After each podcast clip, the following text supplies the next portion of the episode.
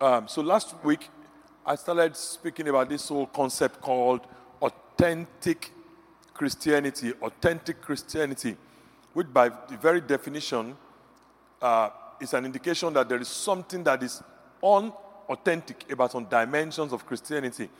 And I walked you through the scripture. So, please, if you were not here last week, you're watching online, if you did not join us last week, for us to have a full, for you to have a full grasp, even though I would, I would try and summarize a little bit, but it's better for you to listen to the message last week. It will really help you. I, I, I you know, they've told me not to be saying things like this, but I'm actually a lot, I'm very excited about this message than I, than I was in preaching to the whole of our surprise this morning.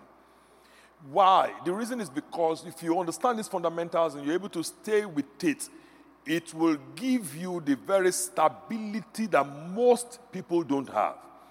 It will edu- educate you and properly train you for you to maximize the full benefit of redemption. But this is the fundamental foundation. It will also protect you and prevent you from falling into deception. Okay?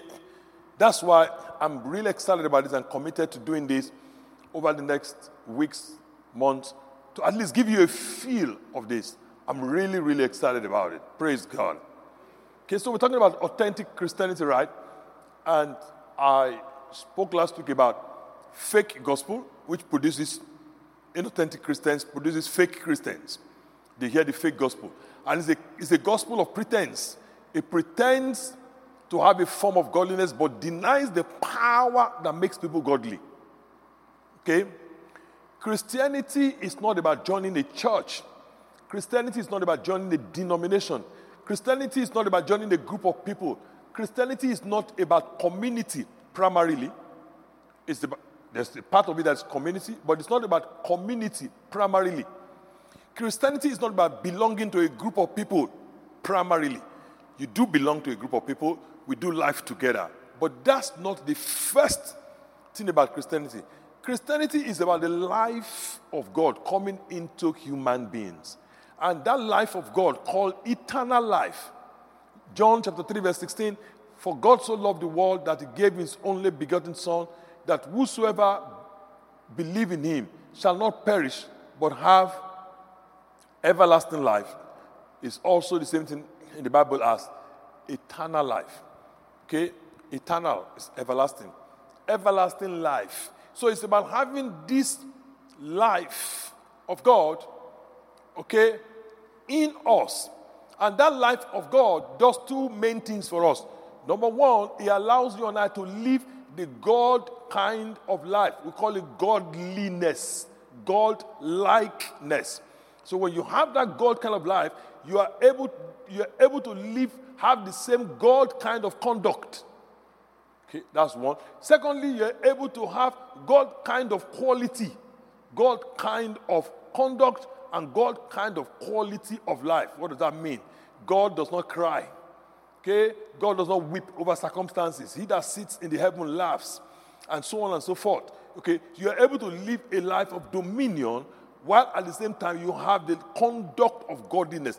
People look at your life and they say, There's something different about you. When they see your conduct and they see that is real, authentic Christianity. Okay? Real, authentic Christianity. Okay? But the fake gospel doesn't produce that.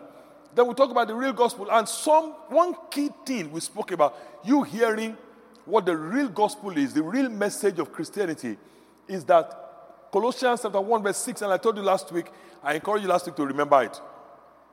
Remember last week I spoke about it? Right. And I said the key thing about this Colossians 1 6 is that the real gospel does what to lives. Come on, speak to me, church, please. Okay. It changes lives. So if somebody say, uh, this is 20, this is 2022 now, January. Somebody says, Oh, I'm a Christian. 2023 January. 2024 January. 2025 January, they're still the same kind of person. Nothing has changed in their conduct. This is not about works. This is not about legalism. This is about the life of God in you. That life will produce certain things. Okay? It will move you towards godly conduct. Okay? So if nothing changes at all, look at that. Changing lives, just as it changed your lives. And it bears fruit everywhere.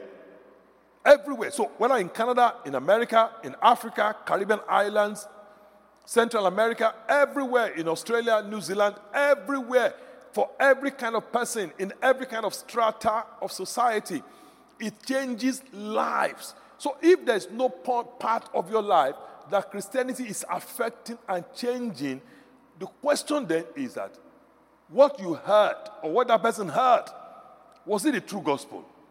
Because the true gospel doesn't leave us the same way. It challenges us, and when we embrace that challenge, it changes us. Can I hear an amen? Very quiet, but is the real thing. This is the real thing. Okay. So last week I spoke about four key requirements of true Christianity. I spoke a little bit more about this now.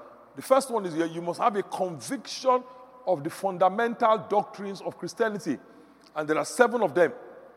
And they're very easy to remember. Seven of them. It starts with God and it finishes with eternal eternity. Eternal eternity. Okay? It starts with God, man, okay? Then you find sin. Right in the middle, number four is Jesus Christ between sin and Jesus Christ, between sin, after Jesus Christ is salvation. Between sin and salvation is Jesus Christ. Then after salvation is the final judgment. After the final judgment is eternity. What the Bible says about these seven things, you have, you and I must agree with. If we don't agree, if we have divergence of opinion on what the Bible says clearly about these seven things, then one of us is not a Christian. Are you following, guys? If we have a divergence of opinion, so you can't say to me now, I can't tell you now that, or if you tell me now that, the Bible says Jesus Christ is the only way. Jesus said, I'm the way. Jesus Christ said, Nobody comes to the Father except through me. Jesus Christ said that. Okay? So that's what the, Jesus said. That's what the Bible talks about Jesus. If you are telling me that now, and I'm telling you that, well, well, I know it's in the Bible somewhere, but you know, I still believe that some people are still not, uh, you know, I still don't. That means I'm not a Christian. You are a Christian because we have to agree on that. Now, we might not agree on some other things, you know, maybe the, our style of praise and worship. We might not agree on it. We might not even agree on the fullness of the way we pray. That's fine. Okay? We might not agree on certain concepts like that. So, but these seven things, we all have to agree on it. If we don't agree on it, then one of us is not a Christian. Does this make sense to you? Yeah, yeah, yeah. Okay. All right. So, conviction on the fundamental doctrines, then the courage to witness to people, persuasion and commitment to share the love of Christ with others. Having been convinced about the fundamental doctrines, then we have to share Christ with other people, not in doing them a favor, not in doing church a favor, but there's a cry in you that wants to witness to other people, you want to evangelize. Okay? You want to reach out to other people and tell them about the love of God. God loves you. He sent his son to die for you. He doesn't want you to go to end up in damnation. God did not send his son into the world for the world to be condemned. I showed you all of that last week. But he sent his son into the world so that the world through him might believe. You want to share the gospel with them. I gave you examples of that last week. Number three, compassion for the needy. Our faith is what makes us do things that are inconveniencing to us. Okay? Things that are inconveniencing to us to reach out to the needy. It's what makes us sacrifice to be a blessing to other people. You know, in Christianity, we don't look down on people. A real person, that real Christian that understands concept of Christianity never looks down on other people. You know, in Christianity, what the gospel does is that it, it renews your mind for you to know that whatever privilege you are enjoying today, you have, whether you're born into a higher class family than me, we're in the same class in school, but you are smarter than me, or you have a better job than me, whatever it is that you have that is better than mine, It's not for you to have those things and glory in them and say, hey, look at me, I'm the valedictorian of my school, and he, this guy, he's not smart, he's also dumb, he doesn't know anything. No, that's not the real Christian attitude. The real Christian attitude is to use your privileges to help others. Is this making sense? Or am I the only Christian in the church? okay, this is it. This is it. This is it. So you help other people. That's why we help people. Then we celebrate God's goodness. A real Christian is not the one that says, It's me and Jesus. I don't like to do church. I just want to do me and Jesus. That's not the real Christian. A real Christian does not run away from associating with other people. There is a part, a key and core part of our Christianity that has to do with coming together to celebrate the goodness of God. That is all written all over Scripture. We have to agree on all of this. This is what makes a true Christian. So today I want to start exploring this a bit more, like I told you last week. So today I want to talk about this conviction of fundamental doctrines. And I want to speak about the first part, God. Now, I'm really excited about this because, trust me, some of these things, I wish I knew them when I was your age. Trust me. They're so valuable, so simple, I should start with. They're very simple. You've heard of these things in different portions before. They're so simple, so fundamental. But if you are going to have a successful Christian life, you will need to understand. So, today I want to tell you four foundational understanding about God. So, this is foundational. In other words, every other thing you're going to know about God, or learn rather, every other thing you're going to learn about God for the rest of your life, for the rest of your life as a Christian, every other thing you're going to learn about God is built on this. What does that mean, Pastor? What that basically means is this if these four things are not in place, whatever else you learn about God, your Christian life cannot be stable. Somebody said, Well, if I ask somebody, what do you think about God? So I know that God is um, God is all powerful. Great, it is true. God is all powerful. But if that is all you know about God, a time is coming when your faith will shake. These four things are the foundational plates on which the columns, the pillars of your Christian faith will rest upon. This is what is going to keep your Christian faith stable. That no matter what happens in future, you know that these things about God don't change. This is who God is. Is this making sense to anybody? Please learn this. It's very, they're very simple, but maybe you've never known that they were fun, fun, foundational. So they're not just fun, fundamental, they're foundational to Christianity. You have to note that this is who God is and it's not changing from it. So your relationship, because Christianity is about relationship with God, right? So your relationship with God, followership of Jesus Christ, however you want to phrase it, whether it's a relationship with God or followership of Jesus Christ, okay? Your relationship with God or followership of Jesus Christ, for it to be fruitful, productive, and, and you know, and life changing, these foundational things must be in place. Number one, are you ready? Come on, church, are you ready? Number one, God is holy. God is holy. Someone said, Well, Pastor, I wasn't expecting that. Good. God is holy. If there's only one thing, one thing that you should know about God, if you have to choose only one, this, this should be the one. If you have to choose only one, something about God, that, you know what, I know something about God. If you're in a class and somebody asks, What do you know about God? If you have to put up your hand and say only one thing, let it be this one God is holy. The challenge about this concept of God being a holy God is that people have interpreted the holiness of God within the context of rules and regulations.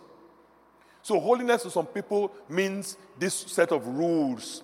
Holiness to another set of people means follow this set of regulations. So, people have moved away from this concept called holiness because they see holiness as rules that put people in bondage. That's not what I'm talking about at all. So, just stay with me and I'm going to explain. God is holy. Please, because if you don't have this concept that God is holy, you are going to create a God in your own image that you will be serving. What distinguishes God from every other entity that claims to be God one of those things are these foundational things I'm teaching you. And one of them is the, this is the key, this is a critical number, first one. God is holy. And it means two main things in scripture. It means God has absolute purity and God has absolute integrity. Somebody say purity. Somebody say integrity. Let's say that again. Purity. Let's say integrity. You see, if you don't have this concept, you would think that God can make a promise to you and you fulfill the condition and suddenly God changes his mind. Because you're still going to learn some other concepts about God later on in future. For example, you will learn that God is sovereign. Okay? These are other concepts about God. But if you don't know that God is holy, you will think, for example, in this church, I happen talking from an from a management perspective. Management now. Okay? Not not in terms of overseership, but management perspective. I'm the lead manager in the church. Okay, by the grace of God. That's just part of the role I play. The lead manager in the church. All right. But that's just one dimension of what I do. All right. But, so if I make a promise to somebody and say, I'd like you to come to church this Sunday, I guarantee you I'm going to give you a seat in front row. Okay, the person says, Oh, am going to get a seat? I say, oh, Don't worry, I'm going to get you a seat in front row. I'm the pastor of the church. I'll get one for you. I'll tell the protocol team and the registration team to get you a seat. And the person gets excited about it. Then the person shows up and the sanctuary is full. No seat here. They're taking the person to the overflow. Then the person sends me a text and says, Pastor, I'm here. I say, Oh, I'm so sorry. I forgot to tell the protocol team and registration team, sorry, go into the overflow. Some other time I'll figure something out. You see, a man might be able to do that, but not God. God does not have that capacity. The day God does that, that's the day he stops being God. I don't know if you heard what I've just said. Did you hear what I just said? The day God does that is the day God, because once God does that, it's no longer holy. Holiness is the capacity to have integrity. Integrity is from the word integer, it means it cannot be divided, it's whole. What it is inside is what it is outside. So if God does not have the capacity to lie, neither does he have the capacity to forget what he wants to do. Are you hearing me? So that's why he said in Psalm 89, verse 34, Once I have sworn in my holiness to David, I, I will not break my covenant. I will not alter the word. I will not alter the word that have gone out of my lips. Why will you not alter it? Look at the next, the next thing. Keep going. I have sworn in my holiness. Once you understand God's holiness, you know that whatever God says, that's it. It's going to keep it. If you ever see anybody in Christianity that don't have a problem in believing God, in believing the word of God, it is because they've come to understand that God is a holy God. Is this making sense to somebody here? Then God has absolute purity. The beauty of absolute purity with God is that, you know, God is completely holy. Absolute purity. God has no contamination in him at all. So, no matter what God, if anything God is saying, is doing, or not saying, or not doing, is not being contaminated by anything outside of him. So, I, I promise this one. I'm going to buy you, son. I'm going to buy you. I'm promising that I'm going to buy him. Let's assume I'm saying to him, I'm going to buy you an iPhone, iPhone 13. So the guy jumps and says, Oh, praise God. Thank you, Pastor. Praise God. That's awesome. That's fantastic. So I call the guy and say, Please go to the Apple store, get me iPhone 13. I promise David I'm going to give it to him. So the, the guy's on his way, meets somebody on the way.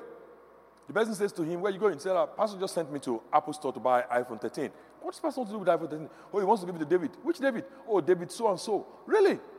So, I don't know if you told Pastor.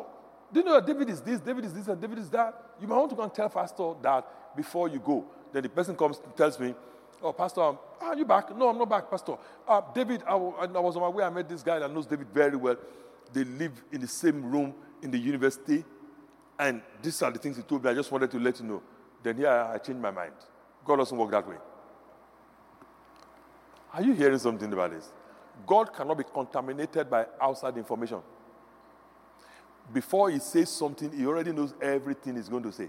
So by the time he says what he's saying is the conclusion after thinking through everything. Then he now says it.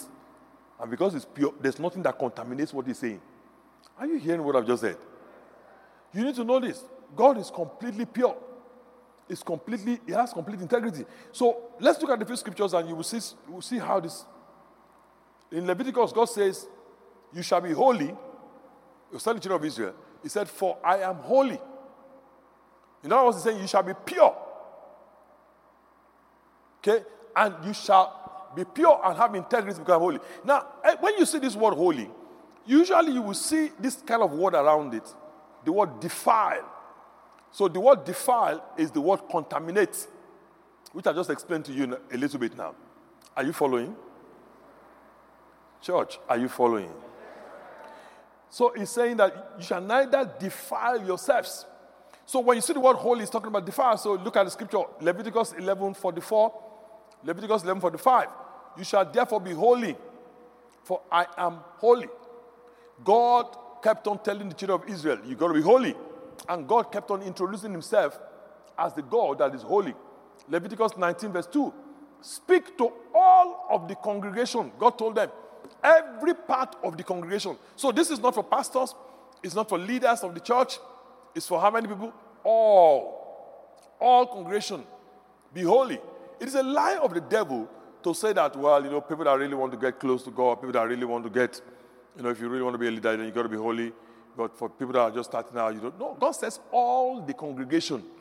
It is a commandment, it's an instruction from God to be holy. And I'm going to tell you in a few minutes what it means practically for you and I. And God says, You shall be holy. Leviticus 19, verse 2. But somebody might say, Well, Pastor, Leviticus 19, verse 2, Leviticus, and there are many scriptures in the Bible. I just choose these ones. Oh, this is all in the Old Testament, in the New Testament now. God doesn't want us to be holy anymore. That's not true.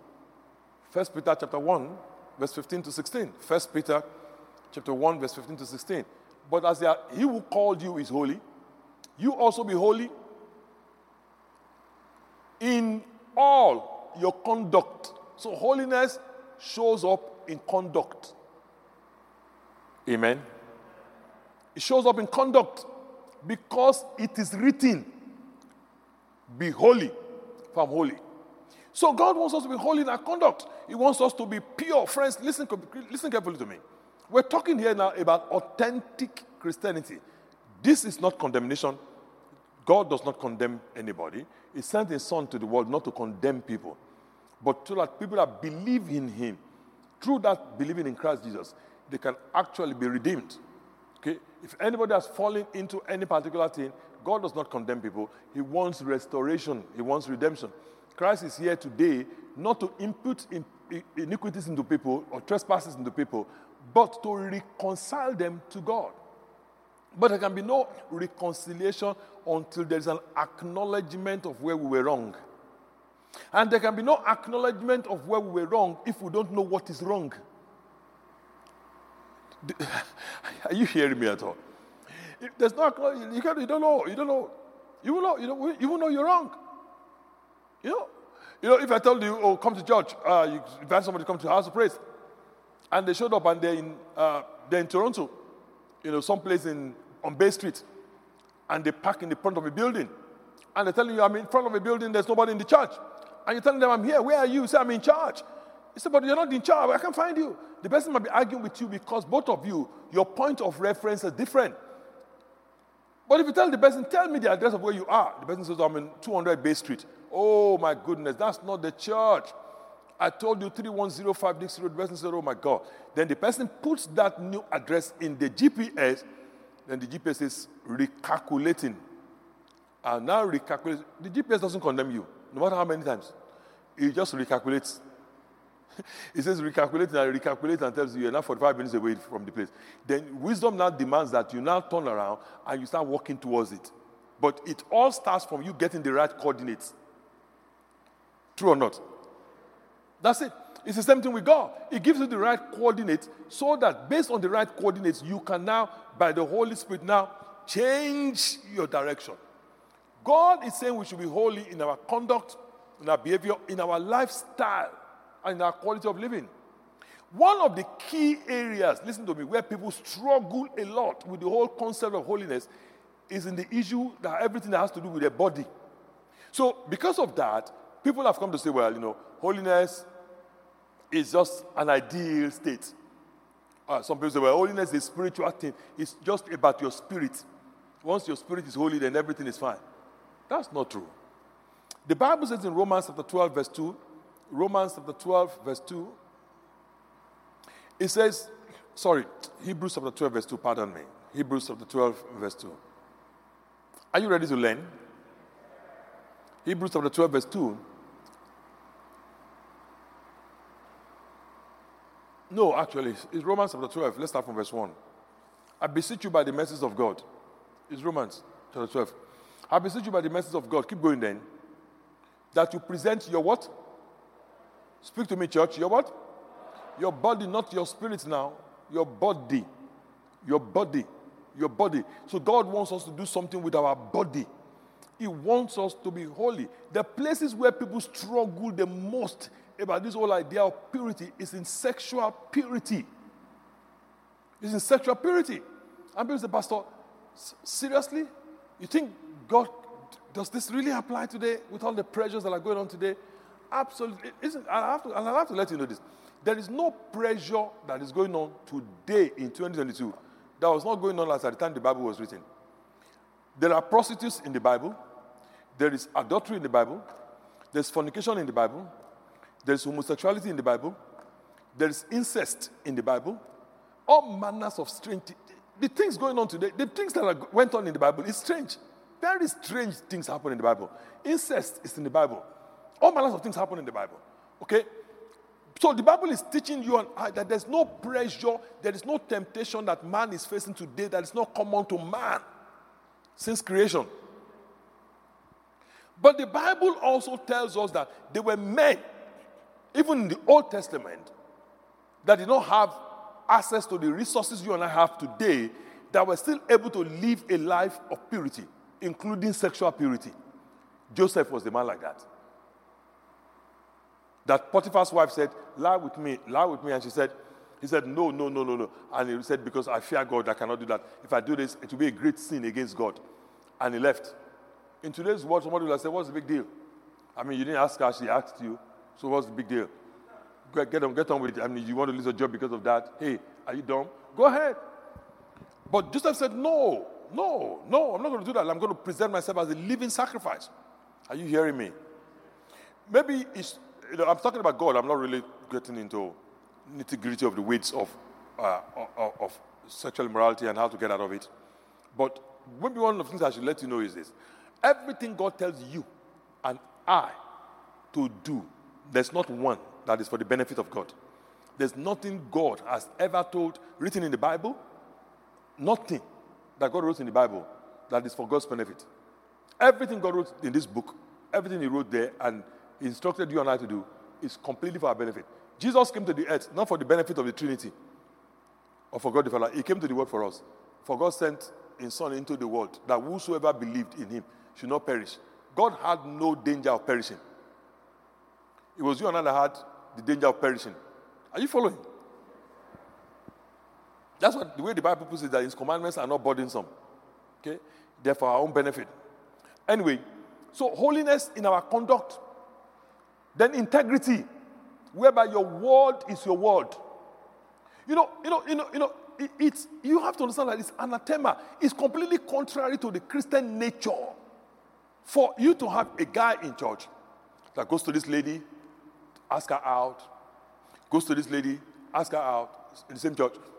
Goes to this lady, ask her out. Comes to this lady there, ask her out. You see, that's not a Christian. Huh? No, that's not a Christian. No, that's not, that's not Christianity. That's not Christianity.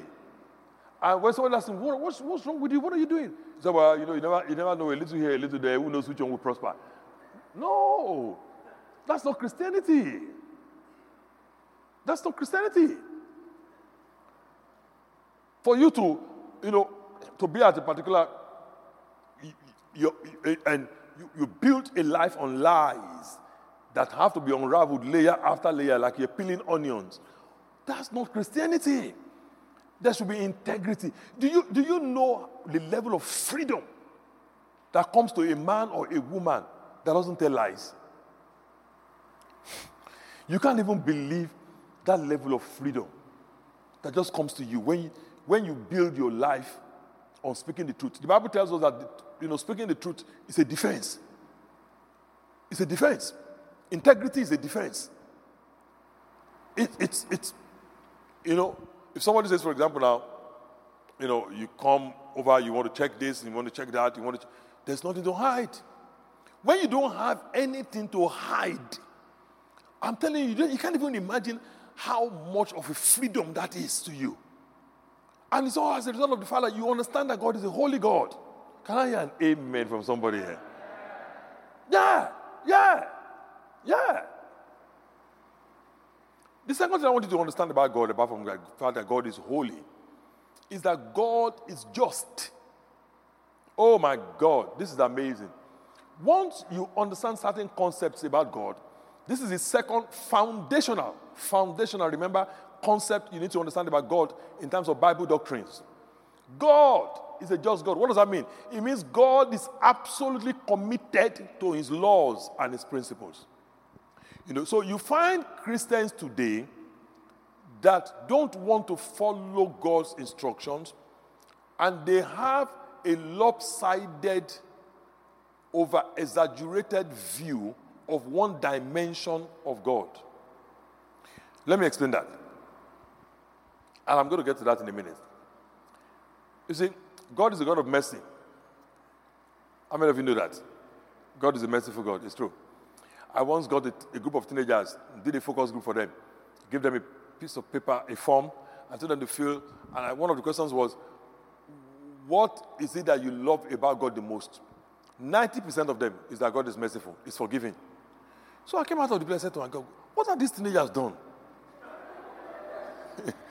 that the, part of God they love the most is that God is forgiving. But you see, God is committed to his principle. Let me explain something that will help your Christianity.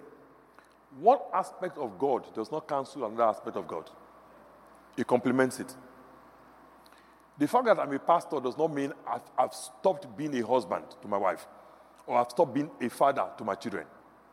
It just complements it. Make sense? God has fidelity to his principles and his laws. Naturally, as human beings, uh, it's our human nature to have a mentality that we are above the law. It, it, it's just natural. Last year, September, we had a program in our surprise here that was titled 30 Days of Power with PWA. The whole month of September, we're just, you know, I was teaching, you know, you know we're teaching people and, you know, praying. We're doing all of that. So, but there was a simple rule that was put in place for people that are interested because we needed just a limited number of people for space. Okay, and part of it was that you have to, for you logging in at a particular time, 7 p.m., you can't come into the meeting once you're over 10 minutes late. That's number one. And for the 30 days period, you only have the liberty to miss only one class. After you've missed only one session, you don't have the liberty of missing two. You're not going to have, you won't be able to miss the second one. Okay? If you miss more than one, you cannot continue. So, in my own house, my own biological son, I had to go and play basketball with his friends. First one. So, uh, Dad, can I go play basketball? So he asked me as dad, can I go and play basketball with my friends? I said, why, why not? You can go, go and play basketball. Go and play, go enjoy yourself. So he went to enjoy basketball with his friends. So he didn't come for one of them. About four or five days later, he asked my wife if he could go play basketball again. You know, people think they're very wise. He asked me once, he asked my wife once. My wife said, Oh, sure, sure, why not? Go, go have fun, go have fun with your friends. Your friends are calling you, go ahead. He went. Then one of those occasions, after I come, he has missed two classes. He's not trying to log in. The link told him, sorry, you, are, you cannot log in or something, something. So I just saw somebody rushing down the stairs. Brrr. Hello, young man, what's going on? He said, I was bounced out. I said, You were bounced out from where? He said, From the I couldn't, I can't get in. I said, What happened? What did you do wrong? What did what was wrong? He said, Well, I only missed two classes. I said, But you know what the law says? The rule says you can't miss one. He said, Yeah. He said, But you're the pastor, right? I said, I'm the pastor, yeah. he said, Dad, do something, Dad. I said, No. Dad has no power to do anything. Just like every other dad in every other living room around the city that is joining us has no power to do something. He said, But you're the pastor. I said, Yeah, I, said, I can't help you. I'm sorry. The rule is the rule. He looked at me strange. I said, Try your luck. You know what to do if you want to help yourself. So he went to pick up the phone call said, because, you know, he, has access to some people. Has the number. He said, like, Hello, this is me. You know, yeah, hello, yeah. Sorry, uh, something just happened quickly now. Uh, kind of like uh, I was trying to log in and couldn't log in. I don't know what's going on with my laptop and all of that. so somehow those people log in. So I just came back and I'll do this in my basement in my library. I just came back upstairs. I said, he said I was able to get in. I said, how who got you in? But I'm just trying to say that no matter how young you are, it's already inbuilt in you as human nature to circumvent the rules. So when we give our lives to Christ, we carry that mindset. And if you're not careful, you hear some extravagant view of God in area of God's mercy that it doesn't matter, you can go and do what you got to do. God is the merciful God. And it is true, God is a very merciful God. But you have to balance that with the fact that God is a just God. You need to live in this balance. Are you hearing me, church? You must live in this balance. God says, for example, ask and it shall be given. It's a law. Why is it a law? Because it tells us the converse you have not because you ask not. So, if you wouldn't pray, don't get upset if you don't receive anything. Because God cannot grant what you have not requested. Okay? So, it's a law. So, here you are, you don't want to ask, you don't want to pray. Then you get to a point in your life now where you, you have a serious need, and you're saying to yourself, I don't, know, I don't even know why God is not giving this to me. I don't know why God is the God loves me. You should understand what I do. But the Bible tells us that already in Matthew chapter 6, verse 8. Your father knows the things you have need of before you ask him. Matthew chapter 6, verse 8. Your father knows the things you have need of before you ask him. Did you see that? Matthew 6, 8, right? Matthew 7, 7. Jesus is still speaking in the same sermon called Sermon on the Mount. Matthew 7 7. Ask. So the same Jesus that is standing on the mountain teaching in the same sermon at the same hour told you you're asking God for something, say asking God for gainful employment is not an information session. You're not informing God about your need. He knows, He's omniscient. However, because it is a law of the Spirit that you cannot be given what you have not requested. Because the time God did it, He gave Adam Eve, which Adam did not request. So when Adam got into trouble, he told God, The woman you gave me, and by the way, I didn't ask. So God said, All right, okay, let's put the law in place. You have not because you ask not. That law today has limited what you and I can do without prayer. So God is just. Are you following this now? So every principle you see in the Bible, God is just. God is just. This principle also teaches us because for the Bible, for example, the Bible tells us, whatsoever a man sows, that's what he will reap. This is the reason why it's easy. When you understand that God is just, it will be easy for you to forgive people. The reason why sometimes it's painful to forgive is because I'm thinking, the Bible, this, all these preachers keep telling me, forgive, you got to forgive, don't hold offenses. But am I not going to hold offenses? Do you understand what she did to me? Do you understand what he did to me? He did this to me, he did this to me, he did this to me, and I, I feel so bad, I'm pained. Because you feel that when you forgive people, you have let them go, you've absorbed them of any consequence of their actions. That's not true. When you forgive people, what is actually happening is that you have removed yourself from the decision making process about the end result of their actions. Let me repeat that. When you let it go, you forgive somebody, you have removed yourself from the decision making process of what the end result should be. You've left that decision making to the principles of God. Whatsoever a man sows, so he will reap. Galatians chapter 6, verse 7 tells us that. So you leave the person. And because God is just, the person suddenly finds out. Jacob comes, he deceives his father Isaac, he just gets the blessing. Okay, he carries the blessing with him. He goes around and he's thinking, oh, fair enough, I got it, nothing is wrong. He met Esau along the line. You read your Bible very well, you find that in the book of Genesis.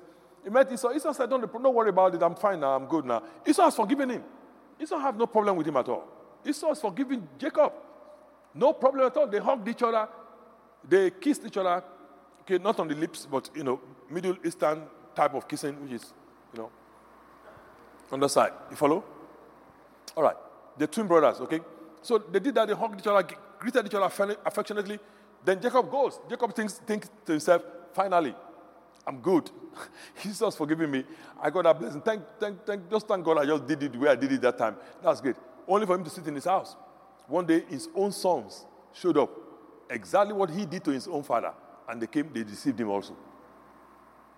His own sons came, deceived him. First and foremost, his wife deceived him. Okay? His wife stole something from, his, from her father's house and didn't tell him. And the consequence of that thing was death, and the wife deceived him. And Jacob made a pronouncement whoever has taken those household goods, let the person die. The wife did not tell him that I've taken it. And the wife deceived him. And what happened? The wife died at childbirth. Then now his sons come back. Ten of his sons that went out came back and they deceived him and said, Joseph is dead. And for many years he was in sorrow thinking Joseph was dead. Until the same sons came back another day. Can you imagine? Same sons. And came and said, Actually, Joseph is alive. So the consequences are not erased because God is just. Amen. Are you learning something about God today? This is what gives your Christianity stability. So you understand God is holy, number one. Number two, God is just. Let's just look at the few scriptures to back this up. Look at this. God is a just judge. Just stop there. He's angry with the wicked every day. It's true. And I can explain part of the concept of this to you. Ezekiel chapter 18, verse 4 says, The soul that sins must die. So, because God is just, the consequence of sin is death. For the wages of sin is death. So, how does God now solve the dilemma? Well, let me finish everything I'm going to say, and I will, I will tie everything up by telling you how God solves the dilemma in that area. But for now, know that God is a just judge. Isaiah 45, verse 21 says, is God speaks. God is the one speaking here. He said, Have not I the Lord, and there's no other God beside me? God is one speaking. And look at how God describes himself a just God. That's how God is describing himself. It's one thing for somebody else to describe you, another thing for you to introduce yourself. God said, I'm a just God, Savior, and there's none beside me. Please keep that in mind. It will help you in your Christian growth. God is holy, which means He's pure, he has absolute purity, absolute integrity. Also note that he has is a just God. He has absolute commitment to his laws and his principles. Amen. Number three, God is love. Usually, when you ask somebody, What do you think about God? Say, Oh, God is a loving God. God is love. We just sang the song now. Reckless love. This is one dimension of God that everybody seems to agree on. that God is love. And it is true. God is not just loving, God is love. But the biggest deal about God being love, please hear me very carefully, is this. Two things, actually, I want to say to you about this part. This part. Okay? Because God, love is God's nature. Please understand. The two biggest deal about the love of God is this. One, the love of God does not cancel does not cancel every other dimension of God. It only complements it. So don't think that because God is loving, that love overrides every aspect. That's not true.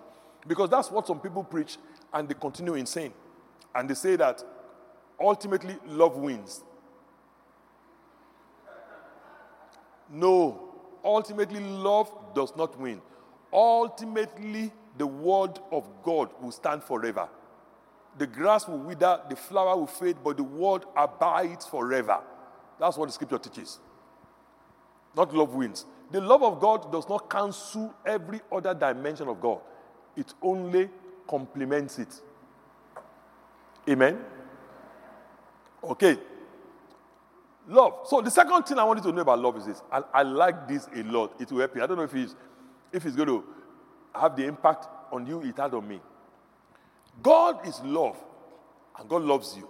But what excites me about this is that God doesn't love me. Oh, let me say you. God doesn't love you and me. No. It, it, it, it, it won't have the same impact I want it to have. Let me, let me say this way God doesn't love you because you're a lovable person. He doesn't love you because there's something to be loved about you. Don't feel bad, don't feel bad. It's, a good, it's good news. It's actually good news. God doesn't love you because, you know, you know, you know, you know when, a, when a guy comes to walk, walks to a lady and says, a guy says to the lady, I love you, you know, and the lady says, I love you too, you know, frankly speaking, the, when we, the way we say love, all right, particularly between a man and a lady, is not the Bible love.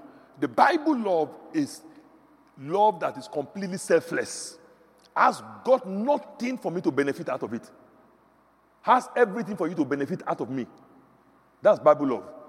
So, so, so when, when my wife calls me or I call her, we wrap up usually by love you, oh, love you too. Okay? And you know I've been married 26 times, right? Every year, 20th of December, I get married. Okay? Just happened that 26th to the same woman. So, but we say, we say that. But the point I'm trying to make here is that God loves you, God loves me, not because there is anything in my life that makes me a lovable person to God. But God loves me because his own nature is love. And he cannot, he cannot transmit anything from him outside of the concept of love. Are you hearing me? That helps me then to know that the love of God for me will never change. What I did yesterday is not what God made God love me. And what I will do tomorrow is not what will make God love me less. Are you hearing what I've just said now? Because if what God's love for me is based on me being lovable, I will have to keep up appearances. You know, you guys are all very young now, which is great. By the time you, you know, in a few more years all of that, and some of you are at that point, you know, you get married, you will really understand what I'm saying. you really, really, really understand what I'm saying. Okay, by the time you're married for some years, you will understand. God loves you. You don't have to put up. You know, you know, you know. When you're going out with somebody, you're going to see somebody. Okay, so here you are. You're living in the um, western part of the Greater Toronto area. You live in Oakville. Uh, you have a girlfriend that lives far east, Oshawa. Okay, and you're going to see her. I don't know about how you guys do it these days, but you want to look the part a little bit. Is that right? Come speak to me, Christians. Is that right? No? Yeah, yeah, yeah. You got to look the part. You want to look the part a little bit, and you know you want to you want to give yourself some, you know, you want to look the part. You know, at least the first thing the person should be able to say when you say, "Oh, you look nice. Oh, thanks." Oh, like it was just accidental. but it was never accidental. You know, one day I saw my son in my in my closet. I just saw him come out of the old place. He, he went by me, and he was like, he has taken three gallons of cologne on his body. Ah, even me that own the cologne, I don't use the cologne like this. What's going on? So I went back there and said, Hey, hey, hey, this sounds like this like my cologne. What is going on here? He said, Nothing. I just I, I said, ah, no, no, no. When I was a teenager at this age and I started using cologne, something is happening. Something, tell me what eggs. He said, No, that I'm telling you that. I said, Tell me something is going on. By the time you're using three gallons of cologne, something is going on. It looks like it's accidental. Someone says, oh, oh, well, I like what you're wearing. It's, it's, it really looks, oh, oh, well, I just, you know, I just put it on. You didn't just put it on. You spent 90 minutes in front of the mirror, putting everything together. It looks almost casual, but it wasn't really casual. Anybody understand what I'm really saying here? You know, you're trying to you're going out with the person. So it's based on the person says you're looking nice, based on what I love you, based on then the person says I love you. Then the following time you have to keep up these appearances. Then you get married. When you get married, there's a covenant that has been entered into. The marriage is now the, the love is now moved from what you're doing to a decision that has been made. Are you following now? So when you say I love you right now, it's not based on what the person is wearing or not wearing in the marriage now. It's not based on how they're looking and how they're not looking. Because you've seen their best state, you've seen their non best state. Let's just put it that way. Come on, guys, are you following this now? Uh, you've seen them on their best days, and you've seen them, let's put it this way you've seen them in the church wear, and you've seen them in the non church wear. Some of you guys, you are going to be completely shocked Let's just leave it that way. Just, just leave it that way for now. You, you're, you're E for the biggest shock of your life. Just wait when you get married. When you want to compliment and you just try to compliment your wife, then you realize there's nothing there. Just, just, sorry about that, but then you say, Jesus. He said, what, what, what, what, what does that mean? Well, you, well, don't worry, don't worry, just keep living. You you, this message is on YouTube. You go back and play it. you say, well, a pastor warned me five years ago. But anyway, but you see, the love has moved beyond all of that. Can I hear amen? You know, my, my mom, my mom passed on five, five years, well, five years ago and some months. She passed on in 2016, August. She was 71 when she passed on. True life story. She was 71 when she passed on in 2016. She had been married to my dad for 48 years then. You know. My mom and my dad, I'm not suggesting that everybody should practice this. Even me, I don't practice it that way, but that's just their own relationship. Fact. They eat from one plate. They eat from the same plate. I mean, it shocked me. I couldn't understand it. I don't understand. but they love True, they wait for each other, wait for each other, dish the food, and they start from. Even if they dish the food two separate, separately, they still take move, eat from this one, then now go to the second person's own. I said, well, I can't understand this. But you see, the love has graduated, they're not even thinking about actions. Are you following what I'm saying? They loved each other. It was a, it was a strong bond that they've had. The love is no longer based on what you're doing. This gives you security in your relationship with God. God loves me today exactly the way He loved me yesterday. He will love me tomorrow exactly the way He loves me now. The love of God for me does not fluctuate because God's by very nature, is love. It is my own love for God, my own response to His love that fluctuates. I don't feel, if anytime you say, I, don't, I just don't feel like God loves me, it's because you have moved away, not because He has moved away. It's still there, but you're the one that moved away. When you're ready to come back, you come back in this dispensation. A dispensation is coming. That's why the Bible says, draw near to him by the time, call upon him when he's near. A time is coming when the dispensation will not be there. But in this dispensation, you can still come back to him. Is it making sense to anybody here?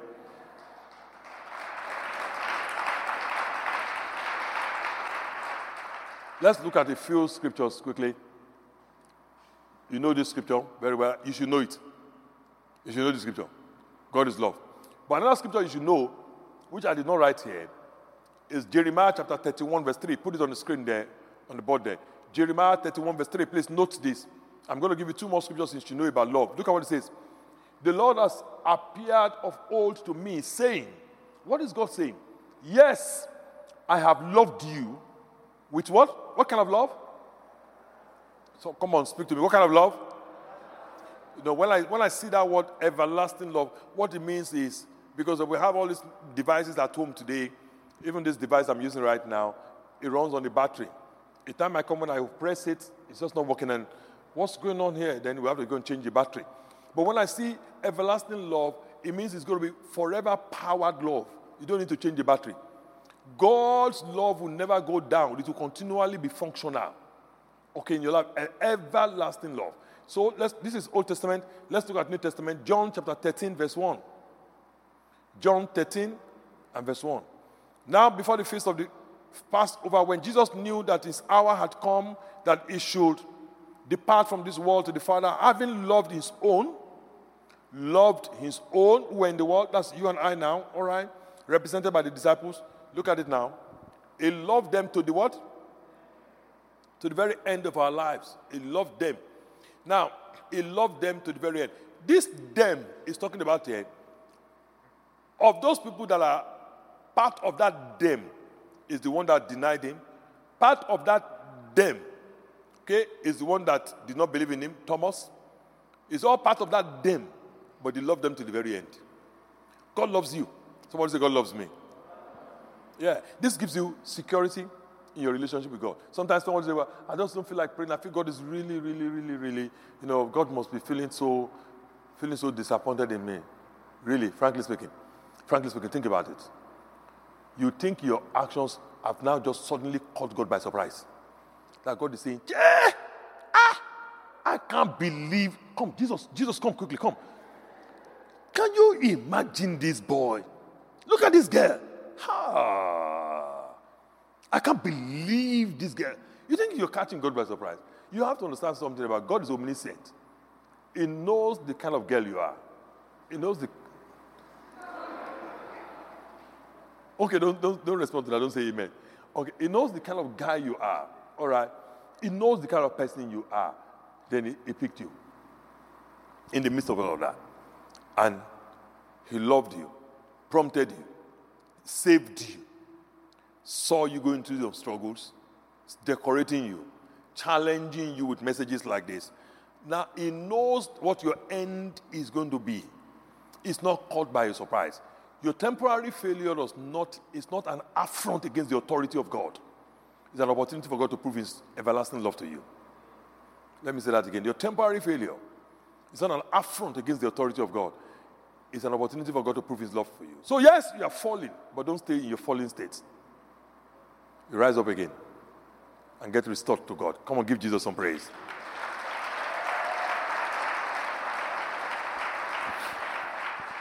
I'm going to teach on this idea of love in more depth because there's too many people today that have a lot of fear about things. But the Bible says perfect love is what casts out fear.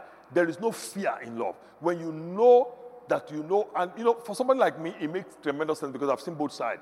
Growing up in Africa under a typical alpha male African dad, African parent, we, no, as a, most people that grew up in my generation, most people that grew up in my generation never understood the concept of love from their parents. I did not say our parents did not love us. I said we did not understand. For example, I never heard my dad say, I love you. I mean, it's completely contrary to everything African inside him. An African parent of my dad's generation will look at the children. And there are some, you know, there are some, but they are in the minority. In my father's generation, people that were born in the 40s, 30s, 20s, okay, 1920s, 1930s, in Africa, you look at your son going to school and say, I love you. Unbelievable. Even if he says that, you won't believe it. No, they were schooled to put fear in us. It worked for us. You know, they believed, you know, the fear worked for us. So, you know, they put fear in us. The, the fear of your father or your mother is the complete beginning and the end of all wisdom. You feared them. You feared them. So I understand that part. But I also understand my own days now, how my own children, how they relate with us, with my wife and I. I'm, I'm shocked. I'm surprised. I can't believe it. Praise God. I see what the love does, how the level of security gives them in a relationship, what the boldness it gives them to ask incredible things. Amen. You know, how to ask incredible things. Things that they expect you and they they're not ready to take no for an answer. And I said, okay, so this is where I really, this is really going to be helpful for my faith. If I believe God really loves me like this, I will be able to ask and expect God to respond to me on this level because I've come to be secured in the fact that the person loves me. Amen. I said, Amen.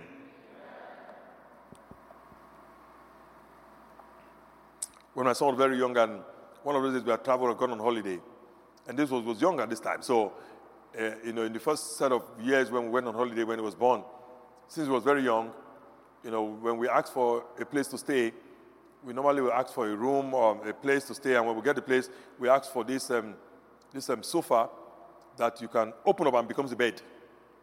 You follow? And we dump him on it. You know, we dump him there. Then he started growing up. Then, of course, we started dumping, putting him in his own room. Then one time we were going on holiday, and this guy came with a whole long list, long list of demands. In his room, he would like to have um, TV set, he like to have his own stuff, not just TV set. He needs a series of channels, sports channels that he needs to be able to watch, because basketball season is what we are, and you are deciding that you're going on holiday now, and I have to follow you. So I need my basketball to continue. He will need all of this. He needs this. He needs this. Have I checked the hotel? Do they have very wonderful breakfast? Yes, they do. Comparable, he mentioned one or two hotels here in Toronto that we go to for breakfast. Is it comparable with that? Yes. He will also need this and need this. Do they have, ah, I'm looking at it and saying to myself, unbelievable. When I was your age, I, I then, my, my dad, if, my, if we go on holiday, my dad just tells me we're going to the village. Village, that's the holiday. He just says we're going to the village tomorrow. That's, your dad is going to the village tomorrow. You pack your thing by 7 a.m., everybody gets into the car. If by 7.01 you're not in the car, you've already broken the 11th commandment. You've broken 10 that God gave, and you've broken the 11th one He gave. You know, it was that bad. But because they, they understand love, they're able to ask for more things. Are you hearing what I'm saying? You have to understand God loves you. God loves you, and He loves you deeply, and that love is not changing. All right? Okay, let me complete it today. This is the fourth fundamental thing you need to know about God God is unlimited. Everything God has, He has in unlimited measure. Please write it down. Four things talking about fundamental, foundational doctrines about God, things you need to know about God that will help you. You can build on this as you build on your relationship with God. The first one is that God is holy, God is pure, holy, absolutely pure, and has absolute integrity. Second thing is that God is just. He has absolute commitment to his laws and principles. The third thing is that God is love. The characteristics of his love is that God is completely selfless. This will help you because every instruction of scripture you read or you hear that is being verbalized from the written word of God, it is not for God's benefit at all. It's completely for our benefit. God is completely selfless. This is also very important. God is unlimited. Everything God has as a resource is unlimited. Listen very carefully. God does not know the meaning of finite, and man does not know the true meaning of infinite. We have a bit of a definition. You know, in mathematics, you have this definition of infinity. You have all of that. You even have a sign for it or for infinity. You know, you roll it across. You say it's infinity. One divided by zero is infinity. You can't say. But you know, we, do, we are just trying to find the concept for it, whether in mathematics, in philosophy, or you know, in some other areas. But we don't really understand the concept of infinity. Just like God does not understand the concept of finity, of finite resources. The whole idea, listen very carefully, the whole concept of measurement, of measuring things, is a concept that has been given to you and I to help our brain not to burst. Because God has no doesn't have that measurement. So, what is your net worth? What is your height? Six foot one. What is your weight? What is your days? All of those measurements are given to us to help us so that our brain doesn't burst. But what is God's weight? What is your age? All these things are given to us to help us live life in this three dimensional world. But all these measurements don't apply to the concept of God. Are you hearing what I'm saying? Every resource God has is completely unlimited. So, if you talk about, look at the scriptures. Write it down, please. Ephesians chapter 3, verse 16. Paul was praying for the Ephesian church about power for God to strengthen them, and he said, I pray that from his glorious, unlimited resources, If your Bible that you read at home is the New King James Version of the Bible, or the King James Version of the Bible, or anything similar, or the New American Standard Version of the Bible, or New American Standard Bible, NASB, or ESV, English Standard Version, all of those kind of Bibles, it might say riches of his glory. So anytime you see that phrase in the Bible, the riches of his glory, the meaning is unlimited resources. Are you following? So anytime you see that phrase in the Bible, one of the things it means, say according to the riches of his glory, what it means is unlimited resources. God is unlimited in every resource. Every resource you can think of. Ah, every resource you can think of. You know, I've seen people that hear a testimony about somebody, maybe, for example, having shoulder pain and God healed them of shoulder pain. Somebody, you know, they couldn't, they have back, lower back pain, abdominal pain, and things like that, and God healed them. Then maybe they have a loved one, or they themselves, they have cancer. The cancer is in stage three. The cancer is really, you know, gone over their body, gone through the lymph nodes and all of that stuff. And then you could see in the face they're thinking, ah, can God do this? It is because of the wrong concept. So now they might have been in a church or had a preaching that says God is a healer, God is a deliverer. All of this is true. But if you have not built it on the foundational concept of God, these four foundational concepts, which is number one, speak to me. Holy, number two. Number three, God is the one. Number four, if you've not built it on this foundational concept about God, you will shake. But if you build it on the foundational concept, you know that God is unlimited. You are the one that thinks, in our own concept here today, cancer is a lot more dangerous than fever, particularly last stage cancer, in our concept here in the world today. But from God's concept, cancer, fever, headache, they are all afflictions that respond to the power of God by getting out of the person's body. Do you understand what I've just said now? Unlimited. Unlimited. Listen to me. Uh, the, the switches to some of these lights are on the wall there. Okay, so I press that switch there, boom, one of the lights there come on. But that's not the whole power in this building. That is just the power that has been sent to that particular switch. You understand? all the power that healed somebody of his shoulder pain, it's not the power, it's not all of the power available. It's just the power that has been appropriated. Did you, did you understand the concept I'm teaching you? Please understand this, understand this. God is unlimited in everything, in resources. This is also good because if you ever lose anything in life, there's a thing that goes on in your mind that, oh my goodness, I lost that job. And that was my dream job. Oh God. And I've always wanted to work in the bank at that level. And now I got this job. I don't understand what happened and I lost that job. How am I ever going to ever get another job? No. Don't think that way. Remember, God is unlimited in every resource. Is unlimited in every resource. Oh, this guy that I met, the guy is so nice, he's so good and everything.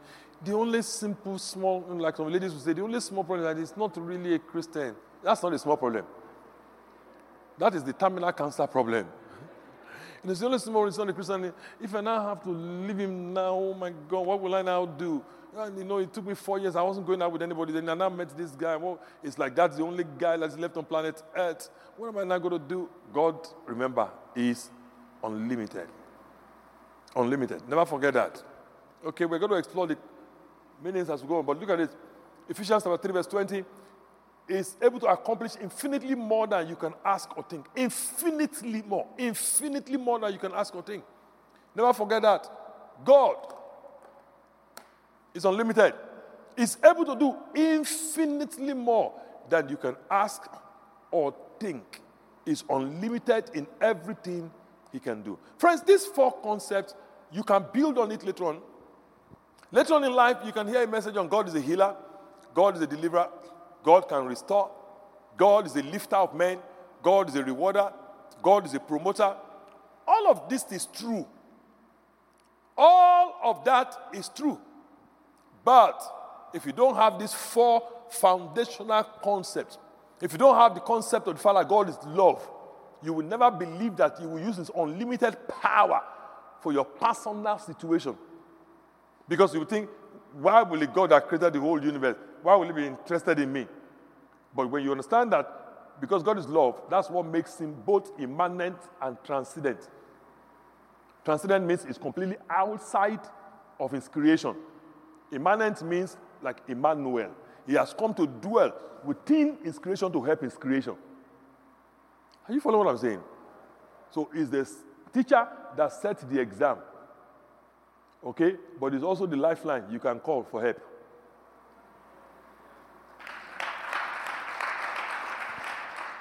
Now, you know, in a regular Sunday, particularly Young Adults Church, these are not the things you want to, you will hear. You will hear seven ways you can meet a guy, four ways, four things to do at the beginning of your relationship, five things, and there's nothing wrong with all of that.